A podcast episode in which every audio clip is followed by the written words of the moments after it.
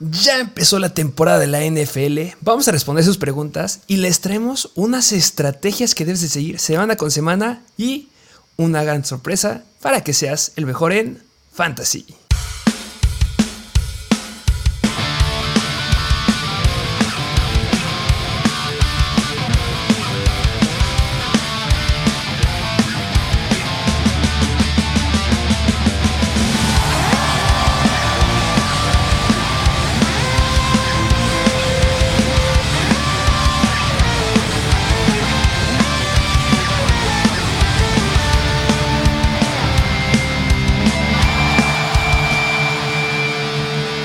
Bienvenidos a un nuevo episodio de Mr. Fantasy Football. Ya hoy empieza la temporada del NFL, temporada 2022, temporada súper atractiva en términos de fantasy. Yo creo que pues, de juegos de equipos también. Y, yo te quiero hacer una pregunta de primera mano. ¿Quién crees que se lleve el partido de hoy? ¿Los Bills o los Rams? ¿A quién se lo das? Mira, sabemos que el equipo favorito para que se lo lleven, la verdad, yo espero que ya cambie a lo que vimos la temporada pasada. No creo que repitan los Rams como ganadores del Super Bowl. Yo quiero ver a los Bills. Se merecen los Bills poder llegar al juego, a la fiesta grande. Se merecen estar ahí. Y para llegar a la fiesta grande tienes que empezar con el pie derecho. Y yo creo que los Bills, comandados por Josh Allen, van a ganar. De ahí yo estoy. No sé. Sí, sí, Me gusta este equipo. Sí, los Bills favoritos al Super Bowl. Me encanta este partido. Pudo haber sido el Super Bowl de la temporada pasada. Pero bueno, pues era una preguntita nada más que quería ver tu punto de vista. Porque el episodio de hoy es bastante atractivo con estas estrategias que te traemos ya para, pues para la temporada. Ya no, ya no para los drafts, porque supongo que yo creo que todos ustedes ya no habrán hecho sus drafts, si no es que la mayoría. Y pues estas estrategias son semana tras semana que tienes que aplicar sí o sí. Sí, pero antes, tenemos una sorpresa. Ah, muchos nos han dicho que por qué no hemos estado haciendo muchos episodios o por qué no estamos tan activos como lo será durante la temporada, que ya pueden checar ahí en nuestro Instagram lo que vamos a estar haciendo esta temporada. Se vienen episodios de waivers, episodios de Start and Seeds, episodios de trades, se vienen live streams, o sea, tienen que estar muy al pendiente porque ya aumenta la carga de trabajo de los episodios, pero hay una gran sorpresa. Tenemos una gran sorpresa para nuestros seguidores. ¿Cómo ves? ¿Crees que es un cambio radical? Yo creo que sí. Yo por eso en especial esta temporada 2022 siento que en Mr. Fancy Football las cosas cambian, ¿eh? Las cosas cambian y vamos un paso adelante. ¿Por qué? Porque unos tambores. Tengo unos tambores para, decirles qué se viene para esta temporada. En esta temporada les traemos las guías Mr. Fantasy Football. Básicamente vamos a abrir un Patreon, o ya está el Patreon, básicamente. Si tú no sabes qué es un Patreon, es una página en donde estamos subiendo tres niveles para que seas todavía un miembro nivel mejorado de Mr. Fantasy Football, que se sabe que es la mejor comunidad de Fantasy Football en español. ¿Estás de acuerdo? Sí, 100% de acuerdo. Vamos a tener tres niveles. Vamos rapidito. Vamos a tener el nivel de MVP, Mr. Fantasy MVP, Mr. Fantasy nivel GOAT y Mr. Fantasy Hall of Fame. ¿Por qué hacemos esto? En primer lugar, porque queremos darles el mejor contenido de fantasy y porque ustedes nos han apoyado demasiado y porque la gente nos ha estado siguiendo y cada vez nos llegan más y más preguntas y llega un punto en que no podemos contestarles a todos pero si queremos seguir dándole las herramientas para que lo logren, y por otro lado, también queremos que nos apoyen. Ya esta también es una, una solicitud, una ayuda que les hacemos porque este proyecto empezó hace tres años y ha ido creciendo poco a poco con todo nuestro esfuerzo por este amor que le tenemos al fantasy. Y sí, para poder estar dentro de estos niveles, sí le estamos pidiendo un cambio económico, pero todo es para este podcast todo va a ser para este proyecto, todo el dinero que se llegue a generar va a ser para esto, va a ser para ustedes, para que podamos retomar y podamos regresar a, los concursos que hacíamos la temporada pasada, porque la temporada pasada Mr. Fantasy Football rifaba juegos de Madden, ¿te acuerdas? Sí, sí, sí, me acuerdo que varios se los llevaron a ganar y pues eran dinámicas bastante interesantes. Y queremos dar un paso más, eso tenemos cosas, tenemos proyectos bien padres para lo largo de la temporada, pero para eso necesitamos de su apoyo. Y es por eso que tenemos estos niveles. Vayan a checar el link que está en la descripción de nuestro Patreon para que vean los niveles y si ustedes pueden apoyarnos, se los agradeceremos y les vamos a dar mucho, mucho contenido en el Patreon. No es nada así de gratis. Les voy a explicar en qué consiste, pero lo vamos a estar repitiendo a lo largo de estos días. El nivel de Mr. Fantasy MVP consiste en la guía, les vamos a dar la guía Mr. Fantasy MVP, que básicamente va a contar con rankings semanales, todas las semanas los jueves por la tarde vamos a estarles subiendo el ranking semanal de quarterbacks, de running backs, de wide receivers y tight ends con explicación. ¿Cuál es el ranking que esperamos esa semana de cada una de las posiciones con explicación? Obviamente los jugadores más importantes, pero no solo son cinco, de verdad, son muchos jugadores que claramente vas a tener en tu equipo también en nuestra guía Mr. Fantasy van a estar las noticias más importantes de la semana y acceso anticipado a los episodios de YouTube. ¿Cómo ves ese nivel MVP? Ya lo quiero, yo lo quiero. Pero ¿qué me dices del nivel GOAT?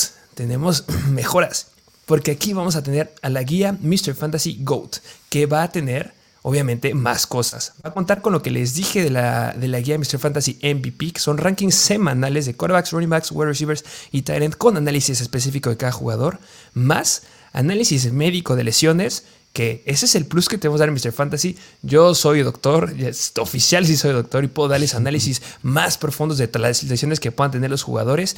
Además, rankings de las defensivas en contra de cada posición para que puedas ver tus jugadores contra qué nivel de defensiva se encuentran esa semana. La más fácil, la más difícil, intermedia, y eso te puede ayudar a elegir a tus jugadores. Y además, una guía de trades para que te pueda ayudar a hacer tus trades sin ningún problema. Y además, vamos a estar también ahí publicando en el Patreon una publicación para que nos pongas tus starts and sit y te lo respondamos y puedas estar al día con el mejor equipo. ¿Cómo ves ese nivel? Buenísimo, pero yo quiero escuchar todavía el Hall of Fame. Y tenemos un nivel ya más, más alto, que es el Hall of Fame, que incluye justamente la guía Mr. Fantasy GOAT. Y además tienes acceso al mailbag, que es donde vamos a poner una publicación para que nos hagas tus preguntas y puedan aparecer tu nombre, pueda aparecer tu pregunta justo aquí en los episodios que vamos a estar haciendo a lo largo de la semana. También te vamos a asegurar que respondemos tus preguntas y tu nombre obviamente va a aparecer agradeciéndonos en la guía Mr. Fantasy que se va a estar publicando y todos van a poder ver que eres parte de la membresía nivel Hall of Fame de Mr. Fantasy Football y obviamente los accesos que tienen los niveles que ya les comenté. Buenísimo, ¿eh? Yo, yo, yo creo que yo hasta yo las quiero y yo ni siquiera soy un suscriptor del canal, soy miembro, pero pues yo ya las quiero. Deben estar muy buenas, pero yo creo que, no sé qué opinas, yo te lo voy a dejar a tu criterio. ¿Cómo ves si les damos a nuestra comunidad, que son la mejor comunidad de Mr. Fantasy Football, alguna guía para que sepan de qué se trata las guías de Mr. Fantasy Football? ¿Qué te parece? Sí, como bien lo dijiste, son la mejor comunidad, nos han apoyado mucho. Yo creo que por esta semana estaría bien darla para que sepan bien de qué se trata, para que se enamoren y en las eh, temporadas largas, son 17 semanas, sepan qué hacer y qué no hacer me, parece. Ya, ya lo dijimos, ya, ya te comprometiste. Vamos a subir, vamos a estar en Instagram. Va a estar muy atentos porque a lo largo del día de hoy vamos a subirles otra vez escribiendo todo lo que consiste en nuestro Patreon, lo que consiste en las membresías y vamos a regalarles a la guía Mr. Fantasy Goat por única vez Solamente esta semana, semana número uno, vamos a regalarles la guía Mr. Fantasy Goat para que las descarguen y puedan ver lo que contiene y pues puedan checar que obviamente la guía Mr. Fantasy MVP tiene un poquito menos de cosas y la Goat es la que les vamos a dar y pues, le echen un ojo y les ayude esta semana y vean que de verdad queremos darles el mejor contenido de Fantasy Football en español y que se convenzan y se unan y nos apoyen. Sí, sí, sí, porque yo creo que muchos de nosotros, yo creo que incluso hasta tú y yo, y tenemos que investigarle, y yo creo que ustedes semana tras semana es esta duda de a quién meto, a quién siento, por quién hago un trade, cómo hago un trade, si me aceptarán estos jugadores, a quién agarro de waivers, que va, varios de ese contenido lo vamos a tener en YouTube, pero a profundidad y en específico en estas tres guías. Sí, y lo dijiste muy bien el contenido de YouTube que ustedes esperaron la temporada pasada va a seguir. Vamos a seguir haciendo los episodios de waivers, vamos a estar seguir haciendo los episodios de Start and Seed, episodios de análisis, episodios, los live streams, los live streams de Start and Seed. Nada más que si ustedes nos siguen, recuerdan que cuando hacíamos los live streams, de verdad ya había mucha gente y ha aumentado todavía más la gente y es muy difícil poderle contestar a todos. Entonces, esta es una herramienta para que puedan también estar ahí, este, ustedes checando lo que nosotros seguimos para poderles decir a quién empezar, pero el contenido sigue eso no va a cambiar, pero es un extra más y es un apoyo que, que si les gusta lo que hemos estado haciendo nosotros, pues les agradeceríamos muchísimo para regresarles cosas igual a ustedes. Sí, 100%. Me gusta, me gustó este pequeño anuncio que les teníamos para ustedes. Excelente anuncio y bueno, ya estará el link en la descripción del video y pues arranquemos por, por lo que vinieron, ¿no? Así es, por las estrategias para esta temporada y además antes de iniciar con estas estrategias y también las preguntas que les lanzamos en Instagram, que las pusieran para contestárselas en este episodio, ¿qué te parece si mencionamos unas cuantas, unas cuantas cosas a observar en esta semana 1? Que la semana 1, si me preguntas, yo creo que es crucial para ver estas situaciones, cómo se comportan y cómo podrían desarrollarse en los diversos equipos a lo largo de la temporada. Me, me, parece, me parece que yo creo que es muy importante estos, estas estrategias, ¿no? Yo creo que si vas empezando apenas, esto es muy clave que lo sigas. Y si es tu primera, segunda, tercera, cuarta, quinta temporada, siempre es bueno tenerlas presentes. Sí, sí, sí. Va a ser un episodio bastante dinámico, con bastantes cosas que tocar. Pero pues vámonos de lleno con estas cosas a observar en la semana 1. ¿Qué te parece? Venga, vamos a ver qué, qué debemos de, de estar viendo. Cosas a observar en la semana 1, yo creo que son distintas situaciones y que, ¿cuál es tu opinión con base a esta cosa a observar? Porque yo creo que un aspecto bien interesante es cómo se van a comportar los backfields, es decir, la repartición de toques, de snaps, de targets en, en los backfields de estos equipos en específico. Al hablar de backfields me refiero a los running backs, es decir, en estos equipos que es en los Buffalo Bills, en el juego de hoy en la noche, es decir, cómo se comportará James Cook, Zach Moss y Devin Singletary. En los Dolphins con Raheem Mostert, Chase Edmonds. En los Commanders con Antonio Gibson y JD McKissick. Desgraciadamente, pues Brian Robinson aún está pues sentadito porque sufrió el incidente que todos conocemos. Y en los Philadelphia Eagles que está Miles Sanders y Kenneth Gainwell. ¿Cuál situación de estas te llama más la atención? Me llama la atención la de hoy. Hoy sí me llama muchísimo la atención porque se ha estado hablando muy bien de James Cook, que es un running back que sabemos que tiene mucha habilidad por aire.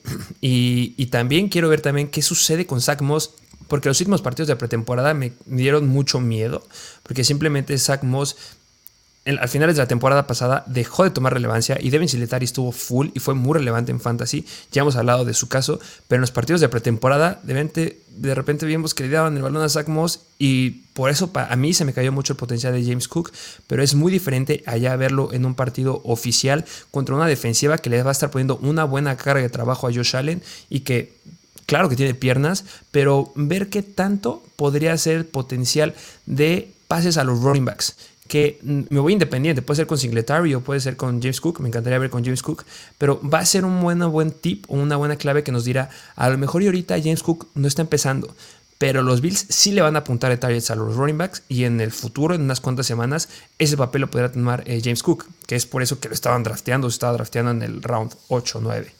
Sí, y bien lo dijiste, es un equipo que es difícil, es contra los Ángeles Rams, es decir, no es contra los Jets, es un equipo más sencillo, es un juego que te va a exigir y va a estar interesante a quién le confían más el balón en ese equipo. Exactamente. Y los otros, yo creo que varias preguntas vamos a estarlo respondiendo en el mailbag porque venían preguntas de algunos de esos equipos. Sí, sí, sí. Sí, bueno, pero sin más que decir, vamos a otra situación que, que esta igual la comentaremos en las preguntas, si no recuerdo una preguntita por ahí que concierne a este jugador y es qué tanta carga de trabajo, que es una pregunta bastante similar, ¿cómo se va a comportar este backfield de los Jets? Porque en los Jets, recordemos, está Reese Hall y está Michael Carter, que se ha dicho que Michael Carter pues va a tener una carga de trabajo de un running back titular en esta semana 1, pero que Reese Hall pues podría empezar a tomar ahí cierto papel ¿Tú crees que los Jets, Robert Sale, ya le confíe el balón para hacer de tres downs en este primer partido a Breeze Hall? No, yo no considero que va a pasar. Yo sé que están muchos enojados con nosotros. Ah, es que me dijeron que agarrara a Breeze Hall y que ya salieron los depth charts porque ya salió. Salió un depth chart no oficial. Al momento que estamos grabando este, salió el depth chart no oficial en donde sí está Michael Carter como running back uno del equipo. Pero recordemos que Breeze Hall es un running back que va a tardar unas cuantas semanas. No te va a tardar 8 o 9 semanas.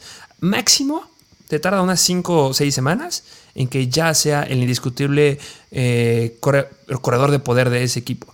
Yo creo que contra, en contra de Baltimore sí, Michael Carter va a estar tomando las repeticiones, pero yo creo que podría estar ahí una repartición de 50-50. Se me haría muy tonto por parte de Robert Saleh en no empezar a explotar ya a Brice Hall, viendo que en el último partido de pretemporada, Brice Hall fue el que estuvo por delante de Michael Carter en muchas oportunidades.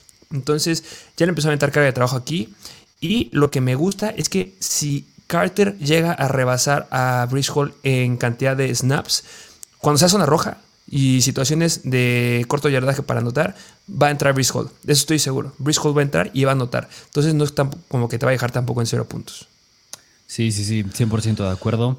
Interesante poner la atención a ese backfield también. Vámonos con otra situación que es igual del backfield, pero ahora vámonos a Denver que es en los Denver Broncos con Javonte Williams y Melvin Gordon. Yo creo que es otra situación bastante importante a ver porque pues ha dicho que Javonte Williams ya es el titular, el que va a tomar la carga de trabajo en este equipo nuevo con Russell Wilson, pero pues no dejar de mencionar que antes de que de que renovaran a Melvin Gordon, el, el, gerente general decía que lo quería otra vez en el equipo, lo renovaron otra vez y sigue estando en Melvin Gordon. ¿Tú qué opinas? ¿Cómo va a estar esta repartición de trabajo? A lo mejor un poquito más específico, ¿qué tanto porcentaje crees que tenga Javonte como Melvin Gordon en ese equipo en cuanto a oportunidades? Yo creo que esta ha sido una de las grandes preguntas durante el training camp, durante los juegos de pretemporada, que tú bien recordarás que era un merecatengue, porque siempre había comentaristas que decían, ah, no, sí, la repartición ya está a favor de Javonte Williams como un 80-20%, y otros decían, no, es 60-40, no, es 67.46%. Es como, o sea, nada más nos mentían ya debe estar recargado hacia Williams. Ya, eso, es un hecho. Al menos con mínimo un 60-40 sí debe de estar. Con una mayor probabilidad de aventarle muchos pases a los running backs, o sea, aumentado a favor de Javonte Williams. Y también en situaciones de zona de gol, yo esperaría que también entre Javonte Williams. ¿Le va a quitar oportunidades a Gordon? Por supuesto. ¿Sabíamos que le iba a quitar oportunidades a Melvin Gordon? Por supuesto. Pero a pesar de eso, lo estábamos agarrando como un running back en el segundo o inicio del tercer round. Yo me siento más que confiado de eso. Porque si no estuviera Melvin Gordon, Javonte Williams hubiera estado dentro de los primeros cinco picks de running backs. Y es por eso que le bajamos tanto. Entonces, yo considero que va a haber unos muy buenos puntos. Yo espero que sea un juego de, muchos puntos. Van en contra de los Seahawks y, Russell Wilson debe de meterle ahí muchos puntos, a pesar que Tyler Lockett quiere que alaben otra vez a Russell Wilson regresando a los Seahawks. Pero yo creo que va a estar al menos, o sea, primer juego de pretemporada, de temporada regular, 60-40, un poquito similar a lo que vimos la temporada, la temporada pasada, pero debe de ir mejorando poco a poco. Pero ya muchos más, puntos a favor de Yabonte. Sí, de acuerdo. Y yo creo que si eso aumenta, es decir, más del 60 para Yabonte y menos del 40 para Gordon, mucho ojo ahí porque Yabonte se vio una temporada bastante buena para él. Sí, y con ese escenario, que yo creo que es el peor escenario, es una buena temporada para Yabonte. Sí, 100%. Vámonos a otras últimas dos situaciones. Y una, vámonos a San Francisco, que yo creo que esto también intriga mucho. Y es que Mike, como Mike McDaniel, bien recordamos, el ex coordinador ofensivo de los 49ers, ya se fue a Miami. ¿Cuál es el rol que va a tomar Divo Samuel? Porque esta es una ofensa bien diferente a la del año pasado. Sí, sigue estando Jimmy Garoppolo ahí, pero el titular va a ser Trey Lance y además Brandon Ayuk se, está, se ha estado viendo muy bien con Trey Lance y ya no está Mike McDaniel que coordinaba este juego terrestre con Divo Samuel. Es decir, ¿tú crees que Divo Samuel llega a tener el mismo rol que tenía la temporada pasada? Sí, yo sí, o sea, lo que me orienta a un sí no es cosas que han dicho, porque si algo sabemos es que el staff de coach de los 49ers son una bola de mentirosos, no les crean nada. O sea, son de los equipos, sí, de los Panthers, siempre les hemos dicho, no, crean, no les crean nada. O sea, de verdad, no nos sorprenden si de repente Jimmy G está como el coreback uno en la primera semana. O sea, no digo que vaya a pasar, pero de verdad son muy mentirosos. Y yo le creo a los hechos. Y algo que sí es un hecho es que en el contrato de Divo Samuel estaba especificado que le iban a dar bonos eh, económicos si anotaba touchdowns por tierra y por número de acarreos por tierra. Es un hecho. Y después salió Divo Samuel diciendo que él nunca tuvo ningún problema porque lo estuvieran ocupando por los acarreos. Más que nada era algo para pues, que le dieran un buen contrato. Entonces, yo no veo por qué no le bajes esa, esa oportunidad de correr. Al mismo volumen que la temporada pasada, no. Porque ya tienes un Elijah Mitchell que ya está entero. Ya tienes un Trey Lance que tiene piernas. Pero de repente ver en una situación de zona roja, en una Wildcat a Divo Samuel, no se me haría tan descabellado que sea muy frecuente, no. Es por eso que Divo Samuel bajó mucho en los, en los, en los rounds de fantasy. Pero se me haría muy tonto también que no lo, ocupe, pues, lo, ocupes por ahí, también considerando que ya tienes un Brandon Ayuk más evolucionado en el ataque aéreo. Y es por eso que nos gusta mucho Brandon Ayuk. No sé tú qué opinas. Sí, sí, yo creo que Brandon Ayuk esta temporada va a tener una buena temporada, una bastante sólida más por cómo se ha visto con Lance en el training camp. Y yo concuerdo contigo. Yo creo que Divo no va a. Yo creo que sí va a mantener sus jugadas terrestres, su rol terrestre, pero en menor proporción por lo mismo. El Aya Mitchell más sano, Trey Lance tienes un coreback que corre y Brandon Ayuk ya lo tienes ahí. Y bueno, no se hable de George Hill, que pues él sigue siendo elite. Pero yo creo que por eso Divo Samuel sí mantiene el rol y concuerdo contigo, yo creo que sí va a bajar un poquito. Que, es un juego importante porque van en contra de los Chicago Bears, que yo espero que sea un juego que sea favorable a los 49ers, y ver cómo se comporta justamente eh, los running backs de los 49ers. Eso también me, me interesa mucho, ver cuánta carga de trabajo le van a dar a Elijah Mitchell. Sí, sí, sí, de acuerdo. Pero bueno, vámonos a la última situación, última cosa a observar esta primera semana que es el juego de hoy en la noche. Ya les dijimos que del lado de los Bills observen el backfield, vean cómo se comporta. Y ahora vámonos del lado de los Rams. Igual, vámonos al backfield. Y aquí te planteo esta pregunta, porque Cam Makers la temporada pasada, en los partidos que regresó, recordemos que le dieron esa carga de trabajo bastante buena después de no haber jugado toda la temporada pero recordemos que fue muy eficiente. ¿Tú crees que va a mantener esa misma carga de trabajo en esta semana 1, que yo creo que es clave para observar cómo se puede comportar a lo largo de la temporada? Yo creo que es una, semana muy difícil para predecir lo que va a hacer Cam Makers, porque vas a enfrentarte a la defensiva de los Bills. Y la defensiva de los Bills no es cualquier cosa. Yo creo que va a ser de las defensivas más dominantes en contra del ataque terrestre, sin lugar a dudas. Entonces, ver lo que vaya a pasar con Cam en esta semana, yo no creo que sea definitorio para lo que va a suceder en el resto de la temporada. ¿Sí le van a dar una buena carga de trabajo? Yo creo que sí. Recordamos que tuvo justamente la lesión del tendón de Aquiles y tuvo una recuperación muy muy rápida de 6-7 meses, si no mal recuerdo. Y con esa recuperación tan corta, o sea, para que sea una idea, normalmente los running backs o, los jugadores que tienen una lesión de tendón de Aquiles suelen tardarse hasta un año en recuperarse.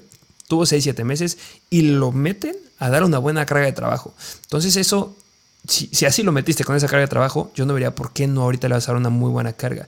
Yo creo que sí va a ser dominante, sí va a tener una mayor cantidad de oportunidades. Darrell Henderson va a entrar, por supuesto, pero Cam Makers va a tener su volumen, pero puntos extraordinarios que pueda llegar a meter, no, no sé, yo no creo que llegue a meter puntos extraordinarios, pero sí que pueda llegar a unos, unos 17, 18 acarreos, lo veo posible.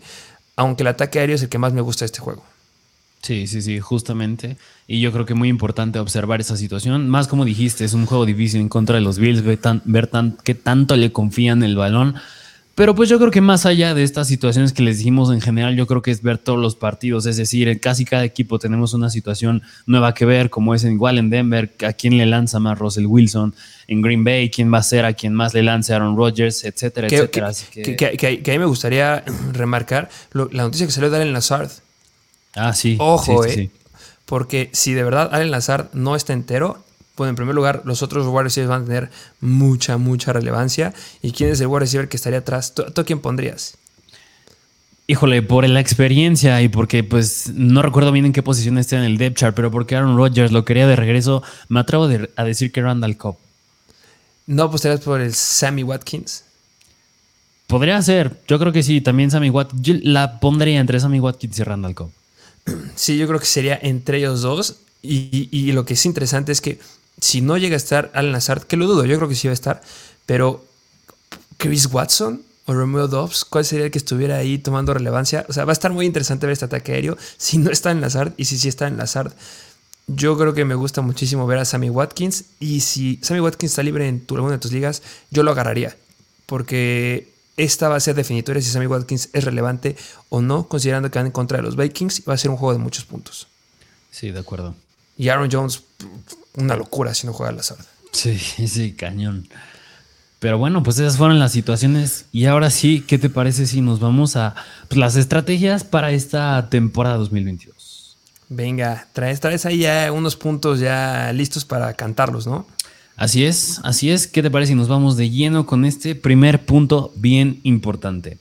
Que es, cuando empieza la temporada, siempre muchos tenemos miedo cuando en, la aplicación de Fantasy te salen números rojos que tu jugador, tu running back elite, tu wide receiver elite va contra esta defensiva que es irreal contra el pase, contra la carrera. Y aquí está la clave. Yo creo que si tienes jugadores que son irreales, que son clave, que son elite, que agarraste en el primero o la segunda ronda, que no te dé miedo el rival, ¿no? ¿Estás de acuerdo conmigo? 100% de acuerdo. Recuerden que estos son puntos que debes seguir todas las semanas. Y esto que hay que ser muy analítico y no ser tan visceral es muy, muy importante. No porque, o sea, cuando hablemos de un jugador elite, son los que agarraste en las primeras rondas. Tu running back 1, tu wide receiver 1. O sea, no importa la defensiva a la que se enfrenten, no importa la, situación que sea, métanlos. No, es que la semana pasada que se enfrentaron en contra de. Ahorita vamos a tomar ese punto un poquito más específico de los cornerbacks, pero porque, porque ese receptor no le fue muy bien. Tengo miedo que yo que tengo a Stephon Diggs, que tengo a Davante Adams o que tengo a un Jamar Chase, no le puede ir bien. No importa, esas reglas no aplican a estos jugadores. Y eso es un punto que les ponemos ahí en las guías de Mr. Fantasy. Inicienlos, no, no importa, no, no, no, no, no nos gusta, porque lo decimos porque nos llegan preguntas, que de repente nos dicen, oigan, es que ya vi que Cooper Cup se enfrenta contra una muy buena defensiva en contra de los wide receivers, que son los Bills. ¿Les parece si siento a Cooper, a Cooper Cup esta semana y mejor considero meter a, no sé, a quién te gustaría, a Rondell Moore que van en contra de los Chips? No. Metan a los Elite. Sí, sí, sí, 100% de acuerdo. Y más aún porque tiene, o sea, tiene una razón de ser, porque son los playmakers en su ofensiva. Es decir, la ofensiva, la mayoría de estos jugadores, las ofensivas las llegan a construir alrededor de ellos. Háblese como Jonathan Taylor o Christian McCaffrey. Son el pivote de la ofensa. Por más difícil que sea el rival, con más razón, si es un rival y una defensa que es difícil, dale el balón a tu jugador que es elite, porque este es el que nos va a hacer meter puntos. Justamente. Entonces, para resumir, los, los elites no se sientan. Van siempre adentro, aunque se enfrenten a la mejor defensiva del mundo y de la historia.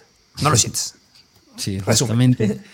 Y complementando este argumento que les acabamos de decir, vámonos al segundo punto que es no quisiera decir que lo opuesto, pero mm, entre comillas lo opuesto, que es cuando vámonos con jugadores que ahora sí, ya no son tan elite y con estos jugadores que pues sea tu, mm, tu flex, tu running back 2, tu wide receiver 2, jugadores que sí tienes que ver contra qué rival se van a enfrentar, qué tan buena es la defensiva para ver si los metes o no. Justamente ya cambia, ya no son los elites, que elites son los primeros dos rounds.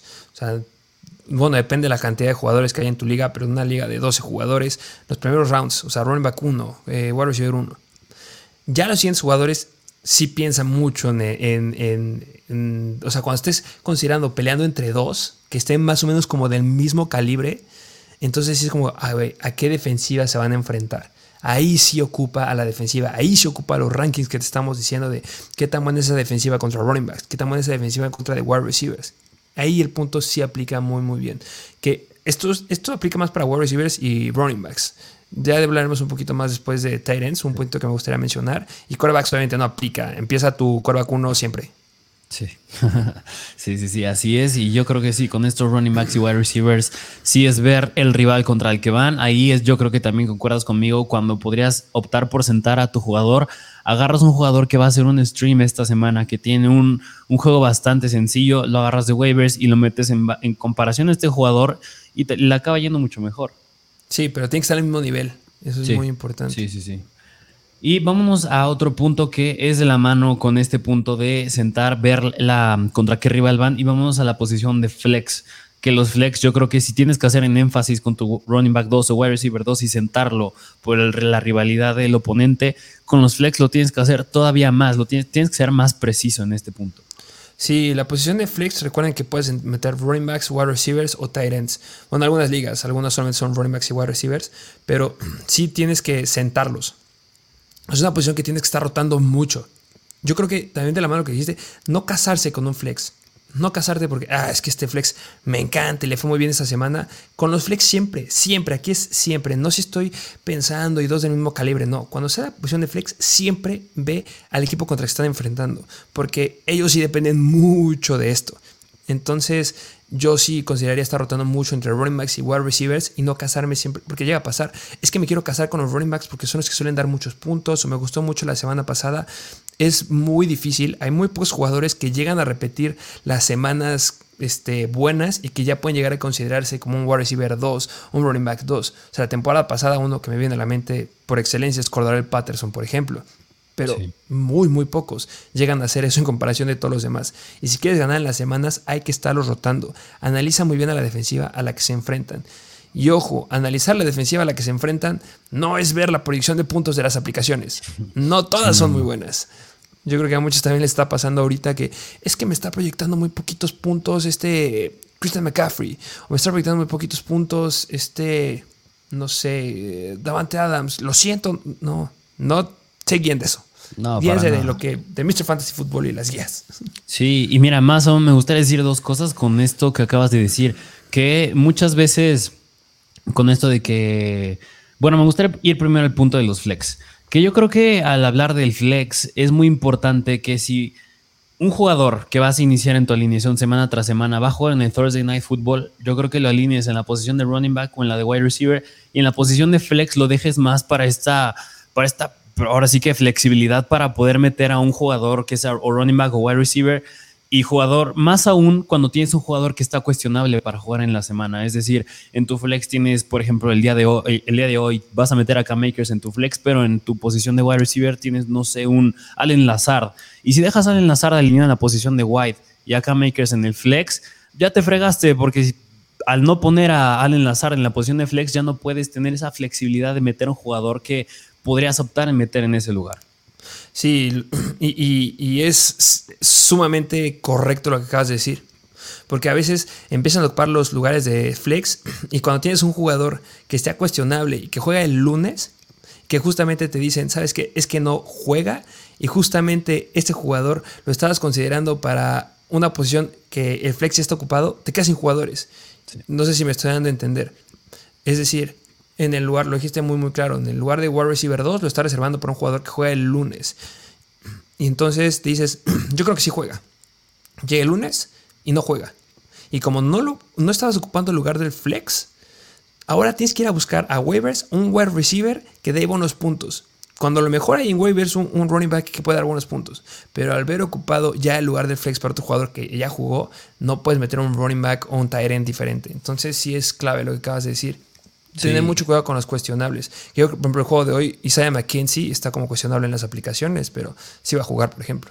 Sí, y mira, ya, ya me acabo de acordar el, segundo punto que iba a decir. Y es que cuando veas esto mismo, de analizar a las defensivas contra las que van, no te vayas igual por lo que dijiste, por la proyección de puntos, porque por ejemplo el día de hoy pues, no va a jugar Tredevius White. Y Tredevius White, bien sabemos que es un cornerback elite. Y es decir, pues ya hay más más espacio para que tanto Allen Robinson como Cooper Cup hagan más puntos y porque la, proyección de la aplicación de NFL Fantasy te proyecta que pues, es un rival difícil, pues no le hagas caso, vete también con las noticias.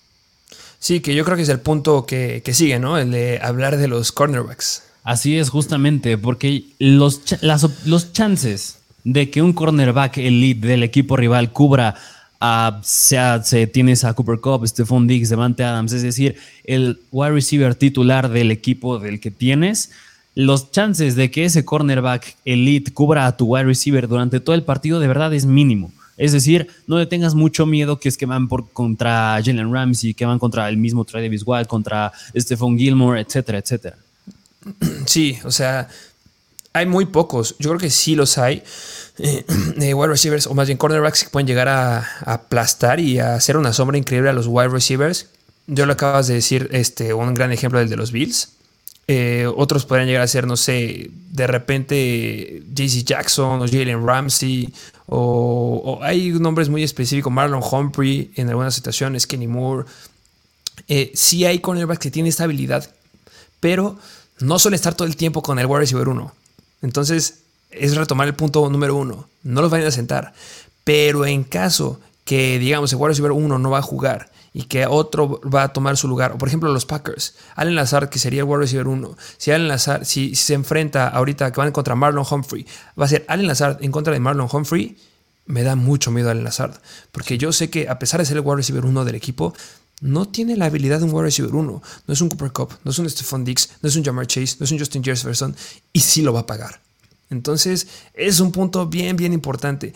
Ver, ver la calidad que tiene tu wide receiver y ver el cornerback al que se enfrenta.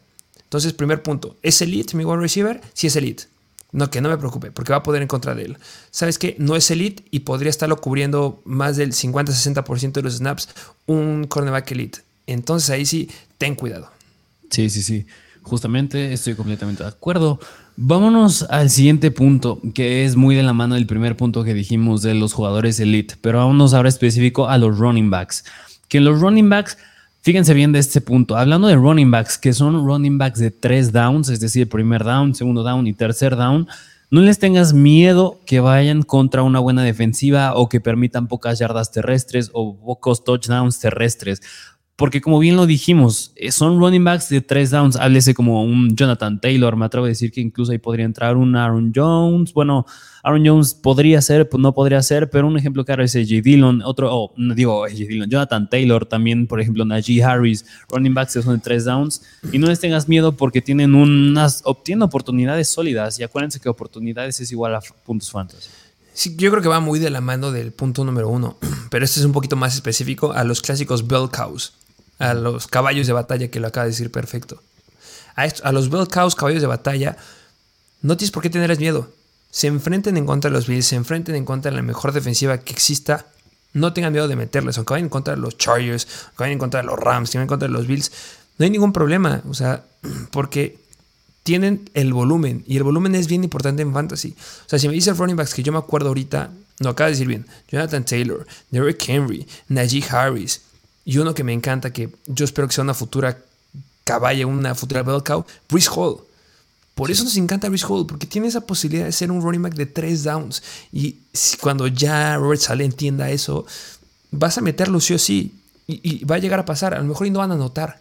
Pero no te importa que no anoten, ya que anoten es un extra, porque van a tener tanto volumen y van a estar metiendo más de 20 acarreos por partido, que eso es un, número increíble, y van a ser buenos puntos. Entonces, si tienes un running back de 3 downs, mucho menos te preocupes por, por la defensiva a la que se enfrenten. Esos nunca nos preguntes si los inicias, porque los bell siempre se inician. Justamente. Vámonos al siguiente punto que es también de la mano hablando de los running backs y es hablando de running backs que eh, ahora sí completamente lo opuesto, que en vez de ser a tres downs son nada más running backs de downs tempranos, es decir, háblese primero y segundo down, pero estos running backs normalmente no suelen estar involucrados, involucrados en el ataque aéreo. Y si no están involucrados en el ataque aéreo, ahí otra vez tienes que sí analizar cuidadosamente el rival contra el que van. De lo contrario, podría ser muy arriesgado meterlos. Por ejemplo, ahorita se me viene a la mente esta situación que podría pasar en los Jacksonville Jaguars, hablando de James Robinson. Puedes tener a James Robinson, un running back que es de downs temprano, sale ese primero y segundo down. Pero si me preguntas, yo creo que va a ser clarísimo ver en el partido del domingo entrar a Travis Etienne en el tercer down para una jugada aérea. Y ahí es donde me daría miedo meter a James Robinson si van contra un rival que es difícil. Yo creo que James Robinson es un ejemplo claro, porque justamente es este running back, es el que está en los a mejor primero y segundo down y que no tiene potencial aéreo. Y entonces lo siguiente que tienes que fijarte es si la ofensiva o el esquema ofensivo o el ataque ofensivo está envuelto en ese jugador. Y en James Robinson no. Es por eso que James Robinson se, se iba tan abajo. Y por eso que muchos decían, ah, pues James Robinson tiene que estar más arriba. No. O sea, tiene la lesión va a tomar este rol de running back que les acabamos de decir. No atrapa balones y, la ofensiva no está envuelta en James Robinson. La ofensiva de los Jaguars está envuelta en Trevor Lawrence. Y en Trevor Lawrence y ya hacia Trevor Lawrence apunta hacia un Travis Etienne que va a ser el ataque aéreo del running back y hacia Christian Kirk. En eso se basa la ofensiva. También me gustaría ya Evan Ingram que empiece a tomar relevancia, pero es por eso que James Robinson no está tan arriba y por eso que James Robinson lo aventamos abajo, porque si tienes que fijarte muy, muy bien en contra de que defensiva están enfrentando. Y van en contra de los Jaguars de Washington, de los Commanders, que es una buena defensiva. No es la peor, no es la, ah, elite. No, pero no es mala. Entonces es por eso que tengan mucho cuidado con estos running backs. Yo creo que hay que repetirles cuáles son las características de este running back, ¿no? Para que quede claro. Sí, sí, sí, que son running backs que son de downs tempranos, háblese en primero y segundo down en específico, eh, en contraste al punto anterior que dijimos, que son de tres downs, primero y segundo, tercer down. No se hable de cuarto down porque pues, en esa se despeja o se mete gol de campo, pero pues es hablando de estos running backs en específico. Que otros que se me vienen a la cabeza es Josh Jacobs, por ejemplo.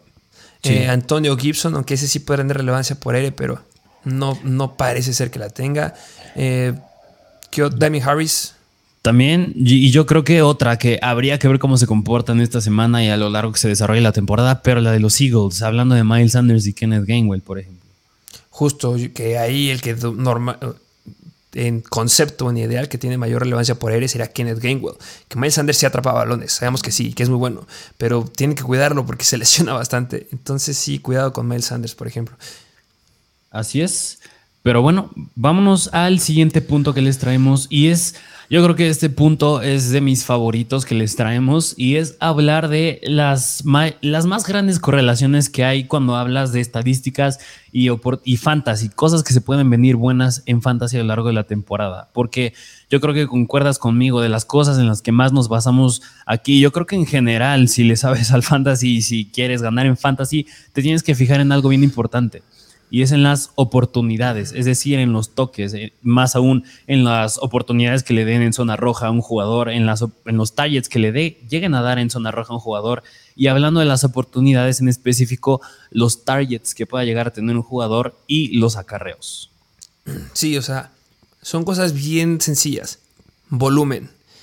Y mejor que volumen, volumen en zona roja. Eso es lo que tiene que ver. O sea, volumen, hablando de los running backs, un running back que nos encanta y que vamos a preferir mucho más a otro, va a ser uno que tenga volumen. Es por eso que nos fascina Christian McCaffrey, por ejemplo.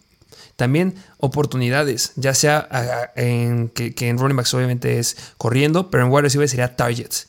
Un wide receiver que tenga muchos targets, y muchos targets es hablando de unos 7 targets, 6, 7 targets por partido, ya es un número muy, muy bueno. Y oportunidades en zona roja. Eso es vital. Es la razón por la cual sí Elliott se está yendo tan alto. La razón por la cual Adam Thielen nos gustaba. La, razón por la que nos fascina Mike Evans. La razón por la que nos gusta también mucho Mike Williams, por ejemplo. Porque cumplen estas características y a lo mejor puedes decirme lo que quieras. Es que a lo mejor no entran muchos este, snaps, pero sí, o, también es que no está pareciendo tan elite, o, o, qué sé yo. Pero si cumple estas características o alguna de estas, que es volumen y volumen en zona roja, ya sea en oportunidades corriendo o en targets, es un jugador que debes iniciar. Sí, sí, sí, 100% de acuerdo. Y más aún, yo no sé si recuerdas tú la temporada pasada, hablando de los Jacksonville Jaguars, hubo un jugador que no llegaba a ser puntos fantasy relevantes, pero semana a mediados de la temporada, semana tras semana, estaba teniendo targets muy atractivos por parte de Trevor Lawrence. Iba a ser Jamal Agnew. Y Jamal Agnew no era un jugador para nada relevante en fantasy, pero con base analizando los targets, cuántas veces le lanzaba Trevor Lawrence, llegaba a tener 8 targets, 7 targets, 9 targets, y aunque eso no se trasladaba en puntos fantasy porque había más competencia o que se le caían mucho o que lanzaba mal el pase Trevor Lawrence, aún así lo buscaba. Y a medida que vas viendo esos números, semanas más adelante te llegaba a dar puntos, háblese 12 puntos fantasy, 11 puntos fantasy, y es algo muy bueno cuando tienes un equipo que, pues bueno, está por los suelos y quieres algo sólido. Sí, justamente, que obviamente debes analizar la ofensiva en la que están, pero mientras tenga volumen es increíble. Y, la regla se confirma, porque les podemos dar algunos ejemplos. El wide receiver que tuvo la mayor cantidad de targets dentro de la 20, ¿quién fue? Cooper Cup, 38 targets dentro de la 20. Fue el mejor. Después estuvo Stephon Diggs. Hablando de los running backs, ¿cuál fue el running back que tuvo la mayor cantidad de acarreos dentro de la yarda 5 con 12 acarreos? Jonathan Taylor. O sea, es por eso que fue el mejor. Y después ¿Quién es el segundo running back que tuvo la mayor cantidad de acarreos dentro de la yarda 5? James Conner. Y por eso nos encanta mucho James Conner. Después estuvo Eckler, también está Damien Harris, pero obviamente ya hay que analizar lo que sucede ahí en los Patriots y con Ramondre, que no considero que Damien Harris vaya a irle tan bien esa temporada. Pero sin Eckler, Joe Mixon, Zeke Elliott. O sea, son los nombres de de la gente de los running backs que estuvieron con las oportunidades en zona roja. Y sí que Elliot fue por eso que es bueno, porque le dan oportunidades en zona roja. Entonces, acuérdense de estos puntos. Y si ves que tu jugador está teniendo muchos targets o muchos sacaros en zona roja, es lo que quieres. Y por eso, otra vez, por eso uno de mis jugadores favoritos en esta temporada es Breeze Hall, por ese potencial que tiene ahí. Sí, sí, de acuerdo. Mi punto favorito. Y pues el último punto que les traemos, yo creo que es las noticias. ¿Estás de acuerdo conmigo? Yo creo que seguirnos con nosotros en Instagram, yo creo que las noticias es vital para tanto ver a qué jugadores agarras de waivers, ver a quién sueltas, ver a quién agarras, etcétera, etcétera. Pero yo creo que hablar de las noticias y estar al tanto de ellas es vital cuando se trata de fantasy. Que básicamente por eso nace Mr. Fantasy, porque necesitábamos un lugar que nos diera noticias al momento que eso es muy importante. Mr. Fantasy, no sé si se han dado cuenta, pero cuando salen las noticias es que el equipo de Mr. Fantasy ya las está publicando. Entonces, el que sea el primero, porque a lo mejor ahorita en pretemporada no se han dado cuenta, pero sale alguna noticia, es como que, ah, pues está bien, me puede haber tardado en verla, pero durante la temporada los jugadores se lastiman no solo en el campo, se lastiman también en los entrenamientos, se lastiman en su casa, se lastiman en muchos lugares. Y ahí es cuando pueden empezar a tomar relevancia las noticias o que haya trades. O sea, hay trades que de repente te sacan mucho de onda y te pueden llegar a generar un muy buen pick en waivers a diferencia de tus compañeros. Entonces, si tú estás muy al tanto de las noticias, estás viendo cómo le va a los jugadores, o qué, o qué waivers podrías empezar a agarrar, o cuáles jugadores están en la agencia libre, eso yo creo que es vital. Y, eso es lo que les estamos dando. De verdad, las noticias son claves. Y recuerden, si nos están siguiendo ya en Instagram, activen la campanita y activen las notificaciones para que sepan cuando subimos una noticia. No nos procuramos mucho en el equipo Mr. Fantasy, porque es algo que hemos hablado, subir muchas noticias de defensivos, por ejemplo, muchas noticias de muchos linieros o no, claro que se suben un poquito de todo, pero en específico son noticias relevantes en fantasy, noticias de ofensivos, noticias de quarterbacks, running backs, wide receivers, esas tengan por seguro que ahí van a estar y si no, van a estar también en las noticias, en las historias de Instagram. Entonces, si tú sigues las noticias y tienes una buena guía, y sigues unos buenos consejos que les vamos a estar dando, y si ya te, unes al Patreon donde vas a tener las guías Mr. Fantasy, de verdad los rankings están echando muchas ganas porque eso les va a ayudar mucho a, ganar. Sí, 100% de acuerdo. Así que ya lo saben, todas estas estrategias de verdad, ténganlas en cuenta, de verdad no saben la diferencia que hacen entre ganar tu liga, llegar a playoffs y no hacerlo. Así es. Y bueno, pues síganlas. ¿Y qué te parece si nos vamos al, al mailbag? Porque nos mandaron preguntas. Vámonos al mailbag a contestar las preguntas, dudas que tengan antes del inicio de la temporada. Venga, mira, eh, nos pregunta Polo Torres. ¿Qué opinión tienen sobre Jahan Dodson y sobre Irv Smith?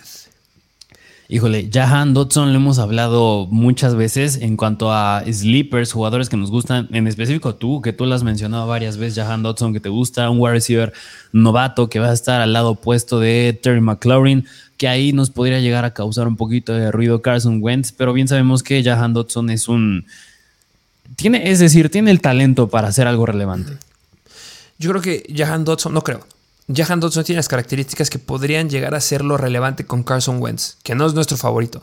Pero recordemos que ya lo hablé en el episodio de los Sleepers, pero Jahan Dodson es bueno atrapando balones que están en el aire, o sea, balones que no están muy bien colocados. Y Carson Wentz es importante por ahí. Pero hay otro punto que también es muy bueno Carson Wentz y bueno, lo digo muy bueno porque es lo que demostró en la temporada pasada, porque en las primeras nueve semanas fue el coreback 11 en pases de más de 20 yardas y el coreback 3 en pases de más de 40 yardas. Y llegó a tener un juego de más de 400 yardas y superó ahí a Brady y a Dak Prescott, que eran los que llegaban a tener la mayor cantidad de volumen. Y hablando en general, en el 2011 fue el cuarto en precisión de balones profundos. Sí, no nos gusta mucho para McLaren porque los pases cortos e intermedios no los va a lograr colocar bien. Y es algo con lo que siempre ha lidiado este Terry McLaurin y a lo que ahora se va a tener que enfrentar a Jahan Dodson. Pero en pases profundos, que yo creo que es una característica que puede tener muy bien él, porque lo llegamos a ver en Penn State, va a tener relevancia. Y es de los novatos que a mí más me gusta. De verdad, yo creo que es de los que a lo mejor podría haber un, novato, bueno, dos novatos que pueden llegar tener un impacto más, más fuerte, que uno me atrevería a decir que es Chris Olave, por lo que hicieron en el draft los Saints, me encanta, y si es que Thomas se llega a tronar, cuidado. Otro es este el, Jameson Williams, que ya hablaremos después cuando empiece la temporada. Pero Jahan Dodson se me hace increíble, porque ya es un wide receiver uno en el equipo. Sí, sí, sí, concuerdo contigo. Y además, ¿tú qué me podrías decir de Irv Smith? Pues recordemos que tuvo ahí un problema. Eh, con Irv Smith tengo un problema. Porque tuvo una lesión en la mano, en el pulgar, y por eso no estuvo entrenando. O sea, hay jugadores que entrenan con mucho más problemas y mi compadrito Irv Smith no estuvo entrenando. Pero bueno, ese es otro tema. Eh, lo que me llama la atención, lo que me gusta es que eh, Kevin O'Connell, que sabemos que ya es el nuevo coach, el head coach de ahí de los Minnesota Vikings, ya reiteró el lunes que sí está confiado en Irv Smith y que sí le va a dar una buena oportunidad y va a estar disponible para jugar en el partido en contra de los Packers y va a estar enfrente de Johnny Munt y enfrente de Ben Ellefson para estar, poder darnos puntos en esa, en esa ofensiva, que yo no creo que vayan a ser impresionantes.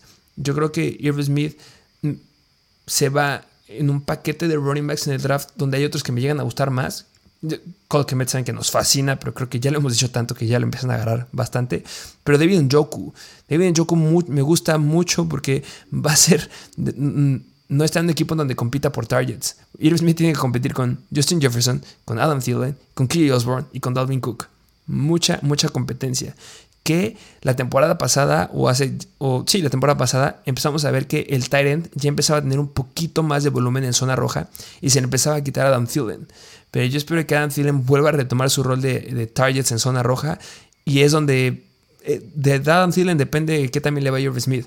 Si se lastima Adam Thielen, me encanta Irv Smith. Sí, y, aún más, si esta ofensa de los Vikings se llega a comportar similar a la de los Rams por Kevin O'Connell, recordemos que Tyler Higby no llegaba a ser relevante con Matthew Stafford, así que por esa misma razón, además que dijiste la repartición en los targets, cómo van a estar en el equipo, si yo dudo que Irv Smith llegue a ser algo relevante si es que Adam Thielen se mantiene sano. Y aún más, yo creo que hay Tyrants, como acabas de mencionar, a Devin Njoku, Cole Kemet, que nos gustan, incluso a mí me gusta mucho Albert O, por ejemplo, incluso Pat Fairmouth también. Pat Fairmouth me encanta. Sí, y son Tyrants que yo optaría 100% ir en lugar de Irv Smith. Sí, de acuerdo. Eh, vamos a la siguiente pregunta. Miguel.ale2511 pregunta: ¿Meto a Hall? ¿Va a ser titular?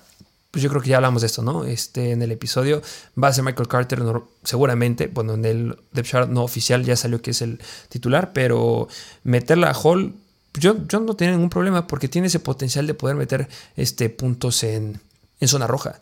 Y si ya estamos metiendo a running backs que van a tener repartición de toques a balón, háblese de un Javonte Williams con un Melvin Gordon, háblese de un, no sé, este, de Andrew Swift que va a empezar a tener ahí y repartición con este Jamal. Eh, obviamente cambia muchísimo la situación porque ellos son running backs que atrapan el balón y Bruce Hall no es su característica principal, que sí lo hace, pero no es principal. Eh, yo no veo por qué no meterlo. Sí, no, más aún, ya es la semana uno de la temporada, tienes que ver ahora sí ya cómo se comportan tus jugadores, qué agarraste en el draft, qué son novatos, ver qué tanto les puedes confiar a lo largo de la temporada. Y yo creo que una o dos oportunidades en zona roja para meter el balón a touchdown debe tener. Sí, 100%. Que me gusta porque yo creo que viene un punto bien importante. Eh, nos pregunta aquí, déjame encontrar la pregunta. Omar HP9, Startem y Sitem de la semana 1. ¿Qué puedes decirme acerca de Start y Sit de la semana 1? Híjole, pues mira, la semana 1 no tenemos nada más con qué basarnos para iniciar a sentar a los jugadores más que con lo que han hecho en la pretemporada y en el training camp. Pero bueno, pues, agarraste. No sí, no, prácticamente no te dice nada. Así que, pues tú, los jugadores que agarraste en tu draft, háblese en todas las rondas, los jugadores que agarraste como para alinearlos en tu semana 1, tienes que iniciarlos sí o sí. Tienes que iniciarlos, háblese. Yo creo que llegan a haber excepciones como, no sé, pudiste haber alejado, elegido a Allen Lazard, pudiste haber seleccionado a Michael Thomas, por ejemplo. Ahí podría haber duda quién me o quién no. Pero de primera mano tienes que iniciar a quien agarraste. Sí, yo, mi regla, ya lo acabo de decir bien, es inicia a los que drafteaste. Por algo los drafteaste, así de sencillo. Esta semana que sea de ellos. Yo la verdad también me llega a ver situaciones en las que, ah, es que llegué a jalar en los últimos drafts. O sea, si draftaste esta, semana, llegué a agarrar a Wandale Robinson o llegué a agarrar a Ixie Osborne, no sé, me gustaría meterlo. No, yo sé que tiene mucho potencial y me encanta. Wandale Robinson me fascina. Y sabe McKenzie también, igual me fascina. Pero no los metan. Metan a sus titulares. Y es por eso que esta semana no va a haber episodio de Start and Sit. Justamente este día es un día en donde se estarían publicando el episodio de Start y Sit. Pero empiecen a sus iniciales. Es por eso que vamos a darle la guía de Mr. Fantasy, pero solamente es para que vean el contenido de, no, de verdad no los cambien. Por algo los draftearon, váyanse con ellos. A menos que hayas drafteado hace un mes completo y te hayas agarrado de Mion Pierce en los últimos rounds, ahí sí mételo por Antonio Gibson o qué sé yo, por alguien más. Sí, sí, 100% de acuerdo. Eh, siguiente pregunta. Si tenía el primer pick y escogí a, escogí a McCaffrey antes de Taylor, ¿fue un error? Pregunta Sergio-Rots. Totalmente lo opuesto. Bueno, habrá muchos que nos van a criticar que Jonathan Taylor es el primer pick. A mí me han llegado a criticar mucho, pero en lo personal aquí nos gusta mucho Christian McCaffrey porque simplemente cuando juega es elite y todos los running backs se llegan a lesionar, se va a llegar a lesionar McCaffrey, sí, pero cuando juega es el que más upside tiene. Justamente hay un meme, una imagen que estaba viendo, no me acuerdo quién la subió, en la que ponían, ¿y, ¿y, qué, ¿y qué vas a hacer o qué pasa? Que, que eso pasa en la vida real y yo también lo he contestado. ¿Y qué pasa si McCaffrey se lesiona? Va a ser como cualquier running back, se lesiona. ¿Y qué pasa si McCaffrey no se lesiona? Vas a ganar tu liga. Sí. Así es eso? de sencillo. Si McCaffrey no se lesiona, ya estás en la final. Sí, 100%. Y, y, mira, y bien, yo creo que hasta me atrevería a decir que el mismo Jonathan Taylor se va a llegar a lesionar, por más que lo hayas seleccionado en tu primer pick, se va a llegar a, a lesionar. Y además, y además, con Jonathan Taylor pasa que pues tiene atrás a Naheem Hines, ahí a lo mejor le podría llegar a quitar un poquito de relevancia, que el mismo Frank Reich ha dicho que va a tener una buena temporada en Fantasy Naheem Hines. Y Christian McCaffrey, y llega Matt Ryan. Y además, McCaffrey, ¿a quién tiene atrás? ¿A quién tiene adelante? ¿A quién tiene a los lados? Entonces tiene a Sí, no. O sea, yo creo que más que haber sido un error, yo creo que hiciste una muy buena decisión. Sí, en ligas PPR es increíble. A lo mejor en ligas estándar, que no sé por qué juegan estándar. Ya no juegan estándar. Este, podría llegar a necesitar la duda. Pero, de verdad, si McCaffrey no se lastima, vale la pena el riesgo porque puedas quedar campeón. Eh, pregunta G. Monter 8. Eh, los running backs del Washington, de los Washington Commanders. ¿Qué quieren que les digamos? Eh, Antonio Gibson va a estar como running back 1. Running back 2 va a estar JD McKissick, que yo creo que, bueno, no creo, va a ser relevante. Yo creo que vamos a ver una repartición similar a la que tuvimos la temporada pasada y más en contra de los Jaguars, que espero que en teoría deberían ser un partido parejo. No espero que le vaya a empezar ganando los Jaguars, que va a estar muy interesante. Pero yo espero que sea parejo y que ocupen mucho a J.D. McKissick. Y lo mismo de siempre. Si tienes a Antonio Gibson, vas a ver cómo entra, vas a ver cómo corre y vas a ver cuando estén en zona roja, va a entrar J.D. McKissick y va a anotar el touchdown y te vas a enojar con Antonio Gibson. La historia de la vida de este hombre. Sí, sí, sí. Sí, yo completamente de acuerdo. Y yo creo que si tienes a Antonio Gibson, te ayudó mucho el incidente que tuvo Brian Robinson. Le podría ir mejor de lo que tenía esperado en esas semanas que no va a estar Brian Robinson. Pero yo creo que a lo mejor, ahora yo te reformulo un poquito la pregunta, ¿cómo crees que se comporte este backfield ya cuando regrese Brian Robinson? Con Brian Robinson tomando mucha relevancia en las situaciones cortas, en las situaciones de poder y quitándole mucho bron a Antonio Gibson. No creo que descarten a Antonio Gibson, no, pero ya va a ser un comité de tres running backs, que eso da mucho miedo, como el que tenían los, los Jets la temporada pasada, pero con una mayor cantidad de volumen en situaciones de corto yardaje y zona roja, zona de gol para Brian Robinson. Y es por eso que a mí me encantaría tener a Brian Robinson. Sí, sí, 100% de acuerdo. Semana 5, acuérdense, semana 5 es lo proyectado que regrese Brian Robinson. Si tienes a Antonio Gibson, ya agárralo. Y si no, semana 2, 3, él le vamos a estar recordando que, que lo busquen. Así es. Pregunta, Immanuel Halak, ¿te parece buen pick de fantasy Mike Williams de los Chargers? Mike Williams, que tuvimos un pequeño debate ahí tú y yo cuando hablamos del ranking de wide receivers del 11 al 20, que ahí yo les planteaba el escenario, que cuando se trata de los wide receivers de los Chargers es, ¿quieres seguridad? Vete por Keenan Allen, ¿quieres upside pero con riesgo? Vete por Mike Williams. Y yo creo que Mike Williams, por bien que tú has dicho que pues lo quieren en ese equipo, le han renovado el contrato, así que se puede venir cosas grandes para él. Yo creo que el upside ahí está, nada más es que se lo quieran dar. Sí, Mike Williams, a mí me encanta. Igual, lo mismo que estamos con McCaffrey. Obviamente Mike Williams no te va a hacer ganar en fantasy, pero para el lugar en donde se está yendo, yo creo que le va a ir muy, muy bien. Justamente la temporada pasada acabó como el World Receiver número 12, le fue muy bien en las primeras 5 semanas. En las primeras 5 semanas fue el World Receiver 2 y estuvo promediando 6.2 recepciones para 94.2 yardas recibidas, 1.2 touchdowns cada juego.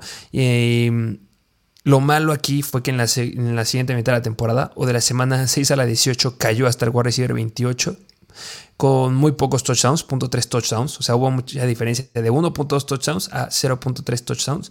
Pero no podemos dejar pasar que, a pesar que bajó mucho su rendimiento, le seguían lanzando zona roja y que también tuvo una lesión, que es importante.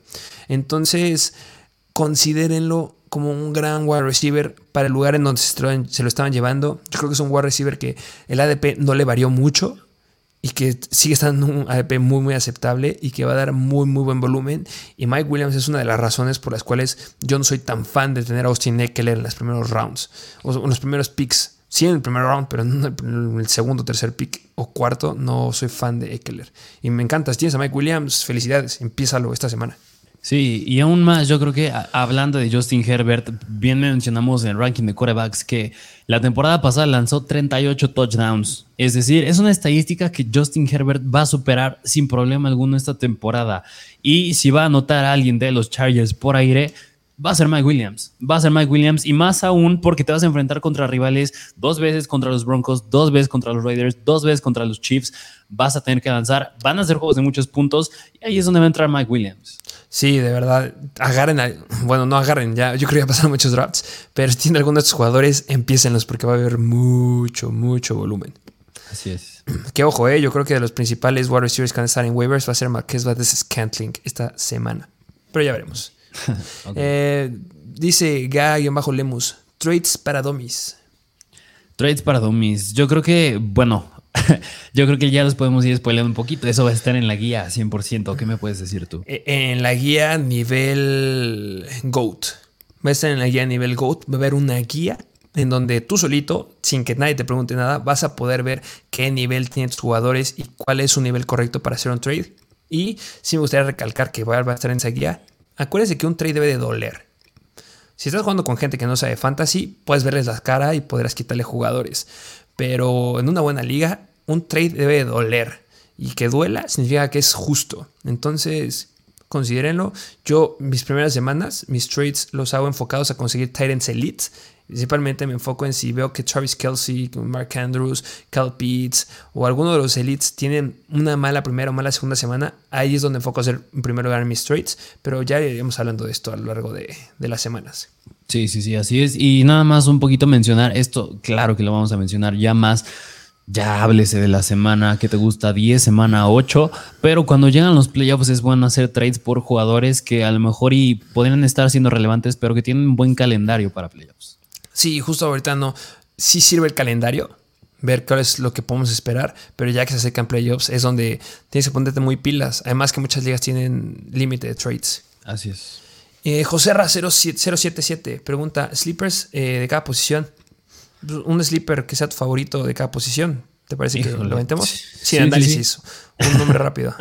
A mí, de running análisis cortito. Ok, O- ok. En, en dos, en dos oraciones, ¿por qué lo agarrarías? Mm, ok, hablando de la posición de running back, uno lo hemos hablado, yo creo que concuerdas conmigo, Travis Etienne. Volumen por aire va a tener relevancia, está con Trevor Lawrence. Yo creo que si me voy a la posición de wide receiver, uno que me gusta muchísimo, me atrevo a decir que, es, pues, otra vez en los Jaguars. Puede ser Christian Kirk o me voy también con Allen Robinson o Cortland Sutton. Híjole, es que me encantan los tres. Sí. Y hablando de ¿Y la posición ah, de coreback, me gusta Kirk Cousins. Si me voy ya muy profundo, me gusta Kirk Cousins. Sí, de acuerdo. Me, me gusta. Yo, yo estaba pensando igual en el mismo. ¿Y de Tyrant? De Tyrant me gusta mucho, ya lo mencionamos, Cole Kemet. Podría ser Pat Freiermuth. Y también me gusta mucho eh, Albert O. Ya muy profundo, Albert O me gusta mucho. Sí. Alberto puede ser una gran opción. ¿Y los tuyos? Es de coreback, eh, justamente iba a decir a Kirk Cousins, que yo creo que es un gran coreback. Diría Aaron Rodgers. Yo creo que lo están infravalorando demasiado y están considerando que le está pegando mucho el que ya no está Davante Adams, pero sigue siendo el MVP.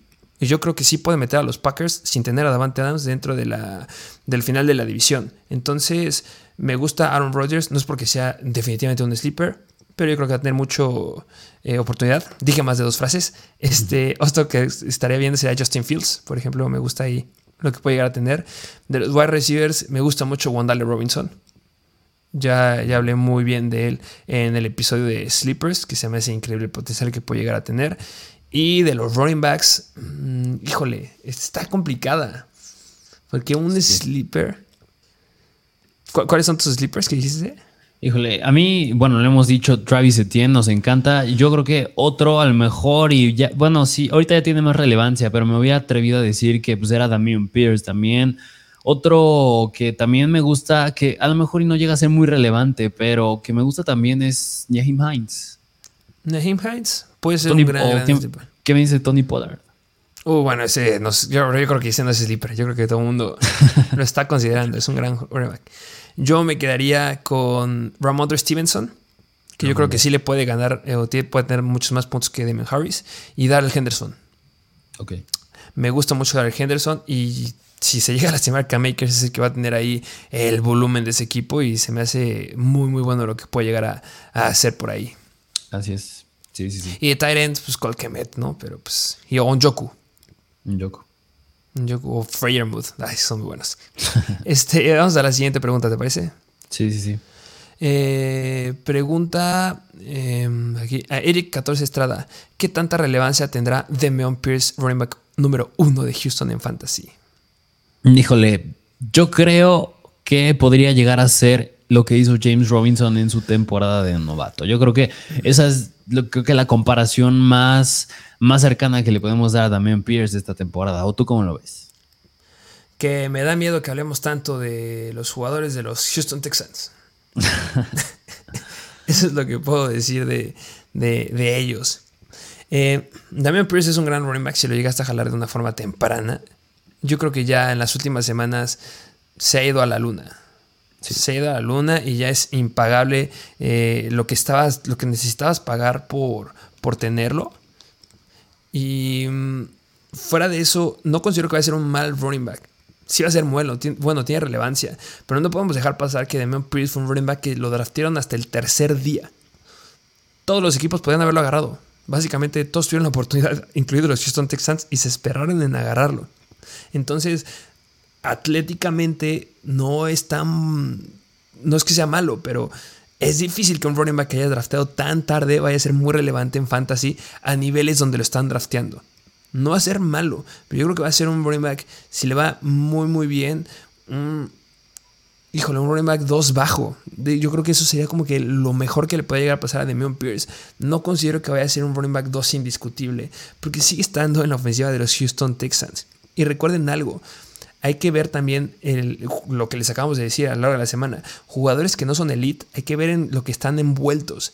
Y Damian Pierce está envuelto en la ofensiva de los Houston Texans, que, seamos sinceros, o si te pregunta, si te pregunto, ¿cuántos partidos crees que los Houston Texans vayan a empezar a ganar y vayan a terminar ganando y puedan empezar a usar el ataque terrestre para acabar ese reloj? No, no, yo creo que no lo va a ver. es, que ahí está el detalle. ¿eh? Yo tampoco lo creo. Va a empezar también Pierce, va a empezar a tener acarreos, va a empezar a tomar relevancia. Ah, ya vamos perdiendo por 7 puntos. Que corra un pase por aquí para Randy Cooks, que siga corriendo. Ya vamos perdiendo por 14. Ya pasó medio tiempo, ya vamos perdiendo por 28 puntos. Ya no hay que correr, ya hay que lanzar. Y es por eso que otro sleeper que me gusta es Nico Collins, por ejemplo. Sí, que, que yo creo que nada más con Dameon Pierce, yo creo que el volumen sí lo puede llegar, puede llegar a tener un volumen bastante decente. Yo creo que sí lo va a llegar a tener. Más aún, pues claro que ya todos sabemos la noticia de Marlon Mack en el Practice Squad. Sí estando Rex Burhead. Pero yo creo que. Ya lo cortaron, ¿eh? Marlon Mack lo cortaron también del Practice Squad.